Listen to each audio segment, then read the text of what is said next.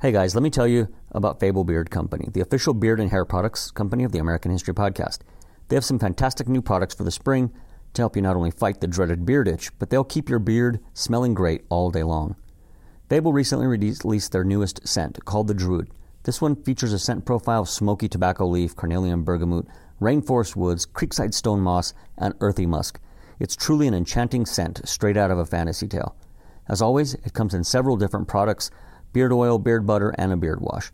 Visit fablebeardco.com and use coupon code SHAWN15 at checkout to receive 15% off each and every single order. You'll be happy that you did. And remember, use coupon code SHAWN15, S H A W N 1 5, for that 15% discount on each and every single order. Okay, let's get back to the show.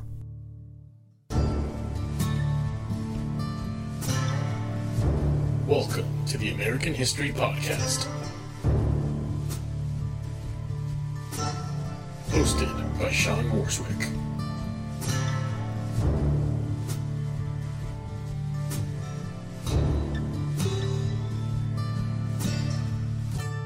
So, welcome back to the show. Today we have a special treat for you. We're talking to author Craig Nelson about his latest book, the wonderfully written V is for Victory Franklin Roosevelt's American Revolution and the Triumph of World War II.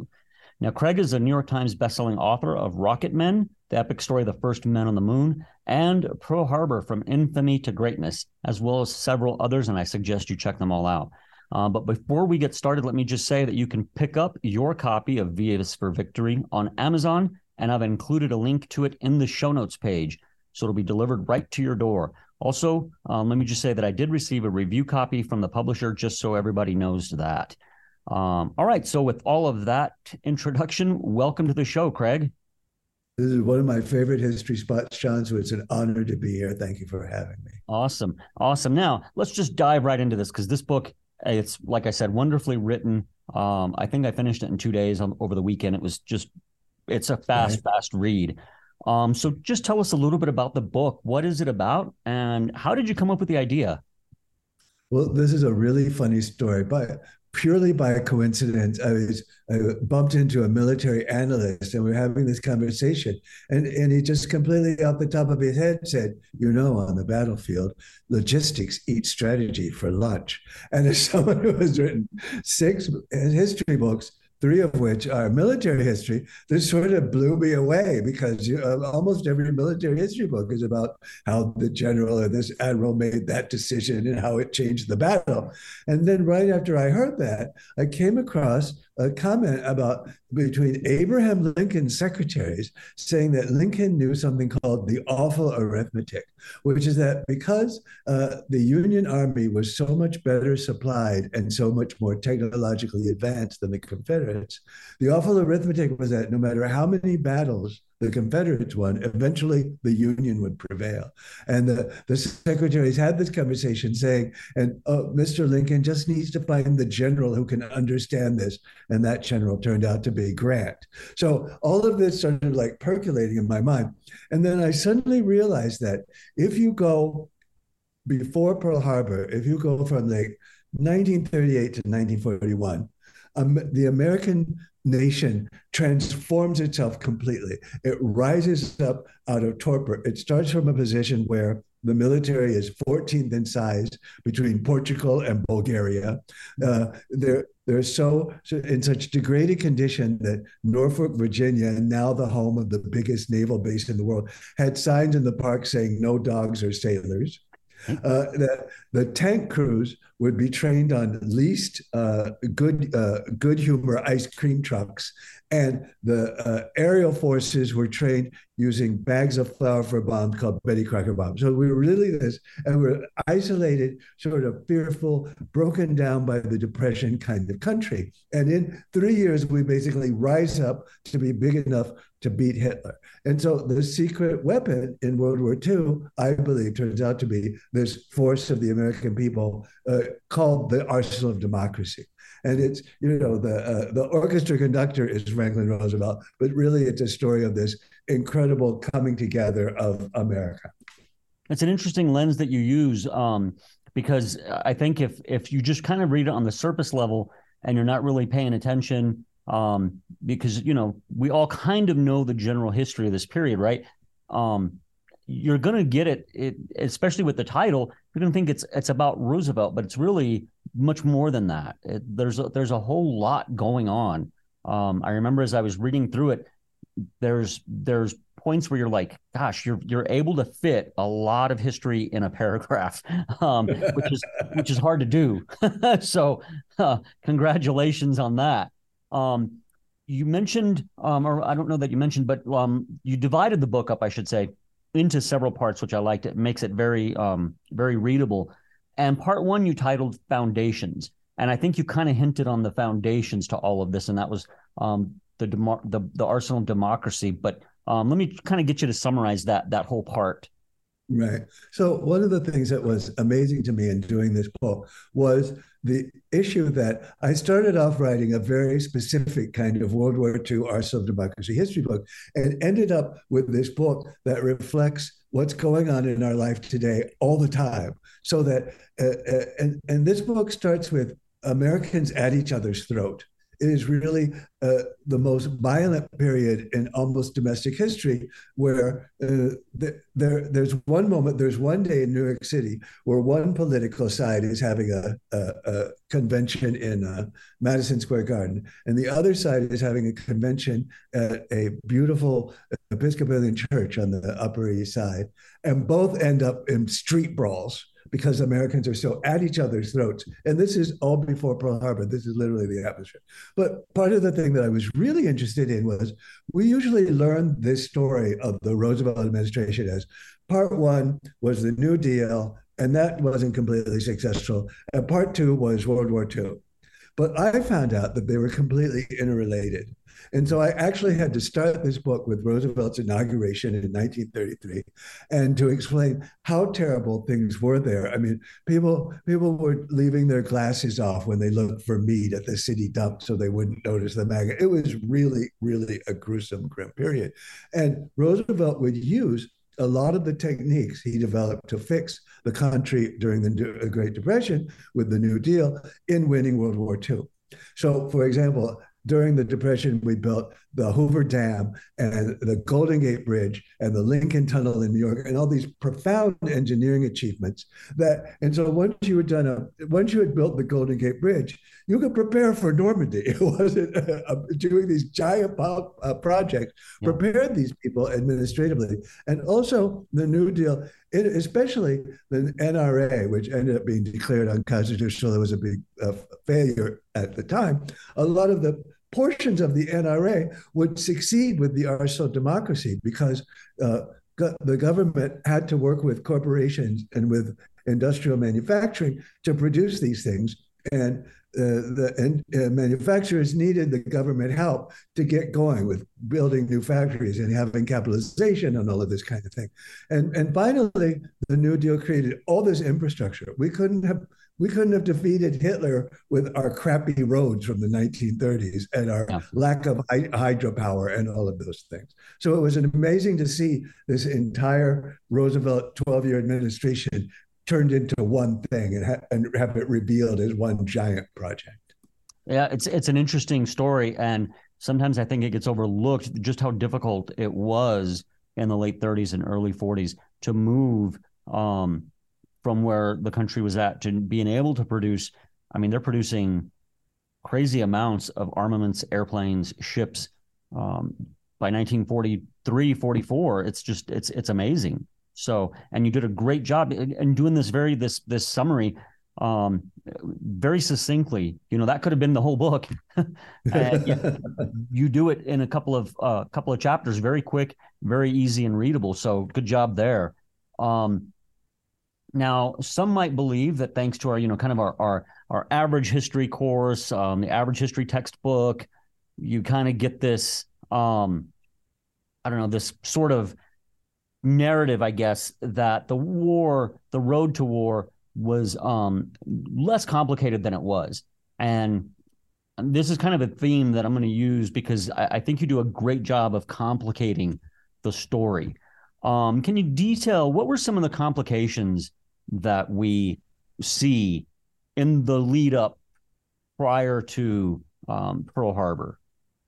Well, they, basically, you have uh, politically two sides. You have Roosevelt, who thinks Hitler is arriving at any minute, and the United States has to get ready. But he's pretty much the only one in the United States yeah. who thinks uh, his great foe in this fight is the aviator Charles Lindbergh, who is the great American hero of the 1930s, and he he's literally he's really neck and neck with Roosevelt for being the most famous and most admired man. And so Lindbergh's story is really incredible. His baby is kidnapped and murdered. And he decides that it's the fault of the press and the American media and tabloid journalism. So he evacuates with his family to England, where he falls in with sort of a hardcore upper class group who ends up introducing him to lots of Nazis.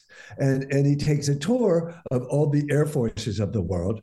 And the Nazis put on this brilliant propaganda show where they do the thing the uh, uh, Soviets would do this in the Cold War, where they'd have uh, it looked like they had hundreds of planes, but it was just the same 10 planes flying around in circles anyway.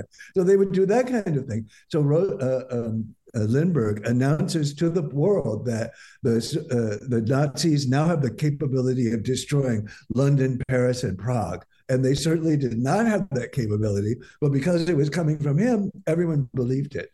And this actually triggered, in turn, uh, the appeasement of Hitler at Munich and the start of the Arsenal of Democracy back to back. So the public America was having a fight between what happened. So they called it the Great Debate that happened between Lindbergh and Roosevelt. And it was really great because if you take now, the two political opponents never really talk to each other. But at that time, Roosevelt would make a speech about a policy he wanted to do. Lindbergh would argue against it. Roosevelt would counter. Lindbergh would counter. And the American people could listen to this all on the radio and take part in this debate on foreign policy and what should America do in regards to the European war. It was really fantastic. And it was sort of uh, as brutal and as as uh, aggressive and as negative as much of it was, it was really the story of the American system in action, and it really worked. And that's an interesting point that, you know, you've got these two guys. I think you even mentioned how Roosevelt invites him to the, uh, I don't remember, was it the White House? I think it was. Yes. And I, I don't know that I could see American political opponents inviting, you know, whether it's Biden inviting Trump or Trump having invited Clinton or whatever to the White House. I, I, I just can't really see that. Um. It's it, almost it, like, why do I want to give them the stage? Yes. And the other issue that was going on at this time was that many of the leaders of corporate America did not like Roosevelt because of his various social and, and uh, economic programs. And the military was very hostile to all civilian control whatsoever. And, and, and I want to apologize in advance. The military in before Pearl Harbor gets a, a, a hard knock in the book because they're very difficult to work with. But I do want to say that they're in you know, they're going from being bigger, bigger than Bulgaria to taking on Hitler. And it's this huge leap forward that they have to make. And not everybody can make that jump. They just can't imagine the kinds of expenses and people and, and equipment they're going to need to invade Europe, you know. Yeah.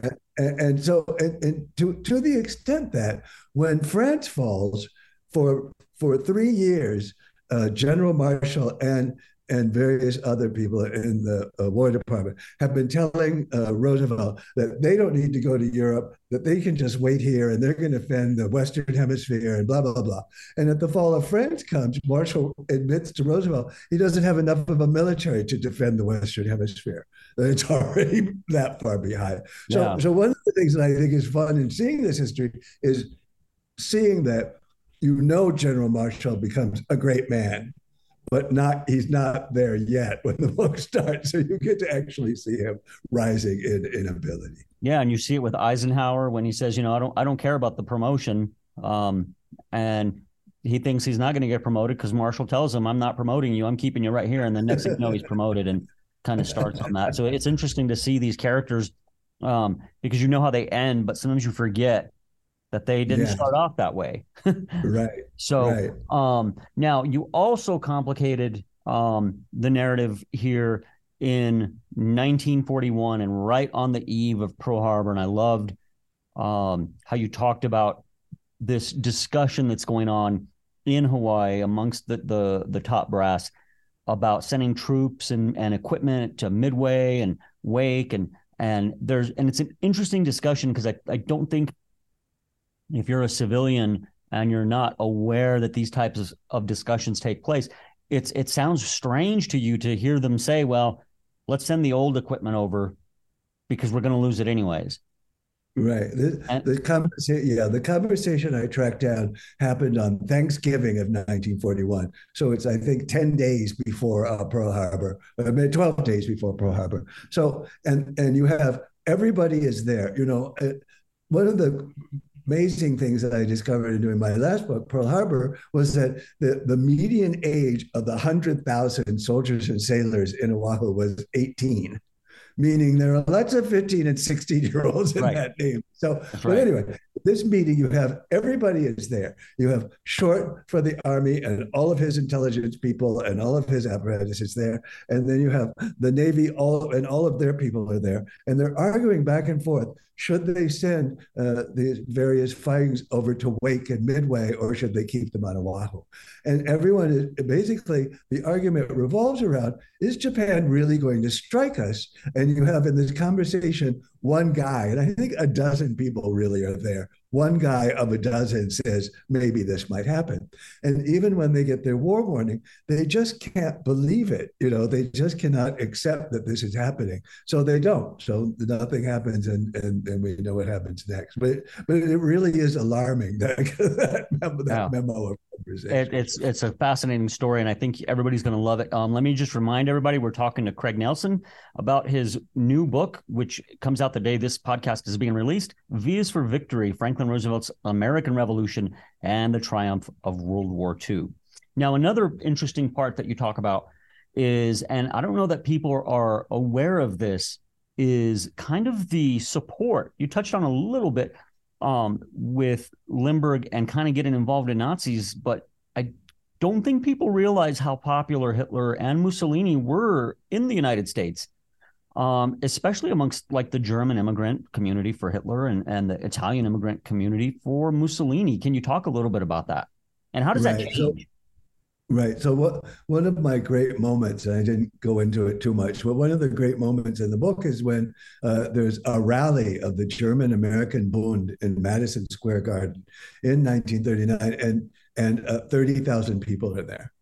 So, so this is a friendship organization. The Nazis are preparing a new radio show for America called the Goebbels Hour, not knowing that America, most Americans think Goebbels is a cross between a clown and the devil. And, and the the Bund, the, the Nazi fans in America, are passing out a pamphlet called George Washington, the First Nazi. So, in fact, this is, actually has a terrible anti-Nazi influence in the United States, seeing all these swastikas in one place but actually there was quite a bit of of uh, pro Mussolini. What, one story I found was about how in the Italian American neighborhoods they had a, a, a secret uh, way of saying hello. Roberto Vincerà, and Roberto stood for Rome, Berlin, and uh, uh, uh, oh, oh, Tokyo, mm-hmm. the three Axis powers. And they were very pro Mussolini until Pearl Harbor, and they immediately switched when the war was declared, which was not like the German neighborhoods in, in, a lot of America who did not switch that fast when war was declared. In fact, in um, uh, the German town of uh, uh, in, in, in the Midwest, many German censors would censor movies that were anti-Nazi in the Midwest and then they would let the pro-Nazi movies go through. My favorite one was about how the Nazis had to invade. There was a very popular movie shown in Chicago, and the story was how the Nazis had to invade Poland because the Poles are such vicious people. It was the only way to defend themselves by invading. Talk about propaganda. I mean, wow. Now, um, finally, you mentioned in the final chapter um, that maybe, and this was in, an interesting statement, that we might be now living in a world that really is no longer the world of FDR. Can you um, can you expound upon that? Well, uh, as he six months before he died, uh, Roosevelt was really trying to lay the foundation to make sure that there would never be another World War III or never be a World War III. And for 75 years, the things he put in place are uh, pretty much kept that from happening.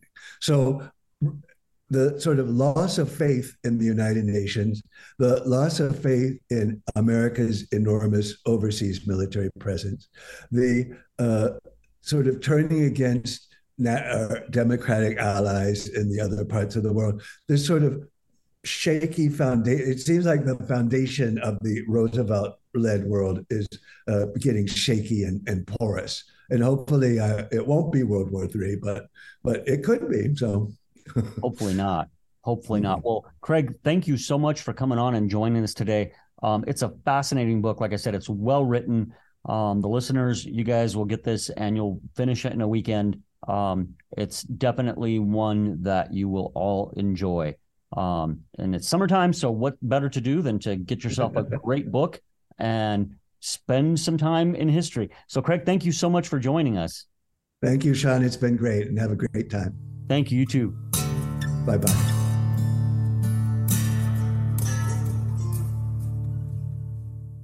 Do you like the sound of the American History Podcast? My audio production is provided by the Mad Octopus. Check them out over at madoctopusmedia.com.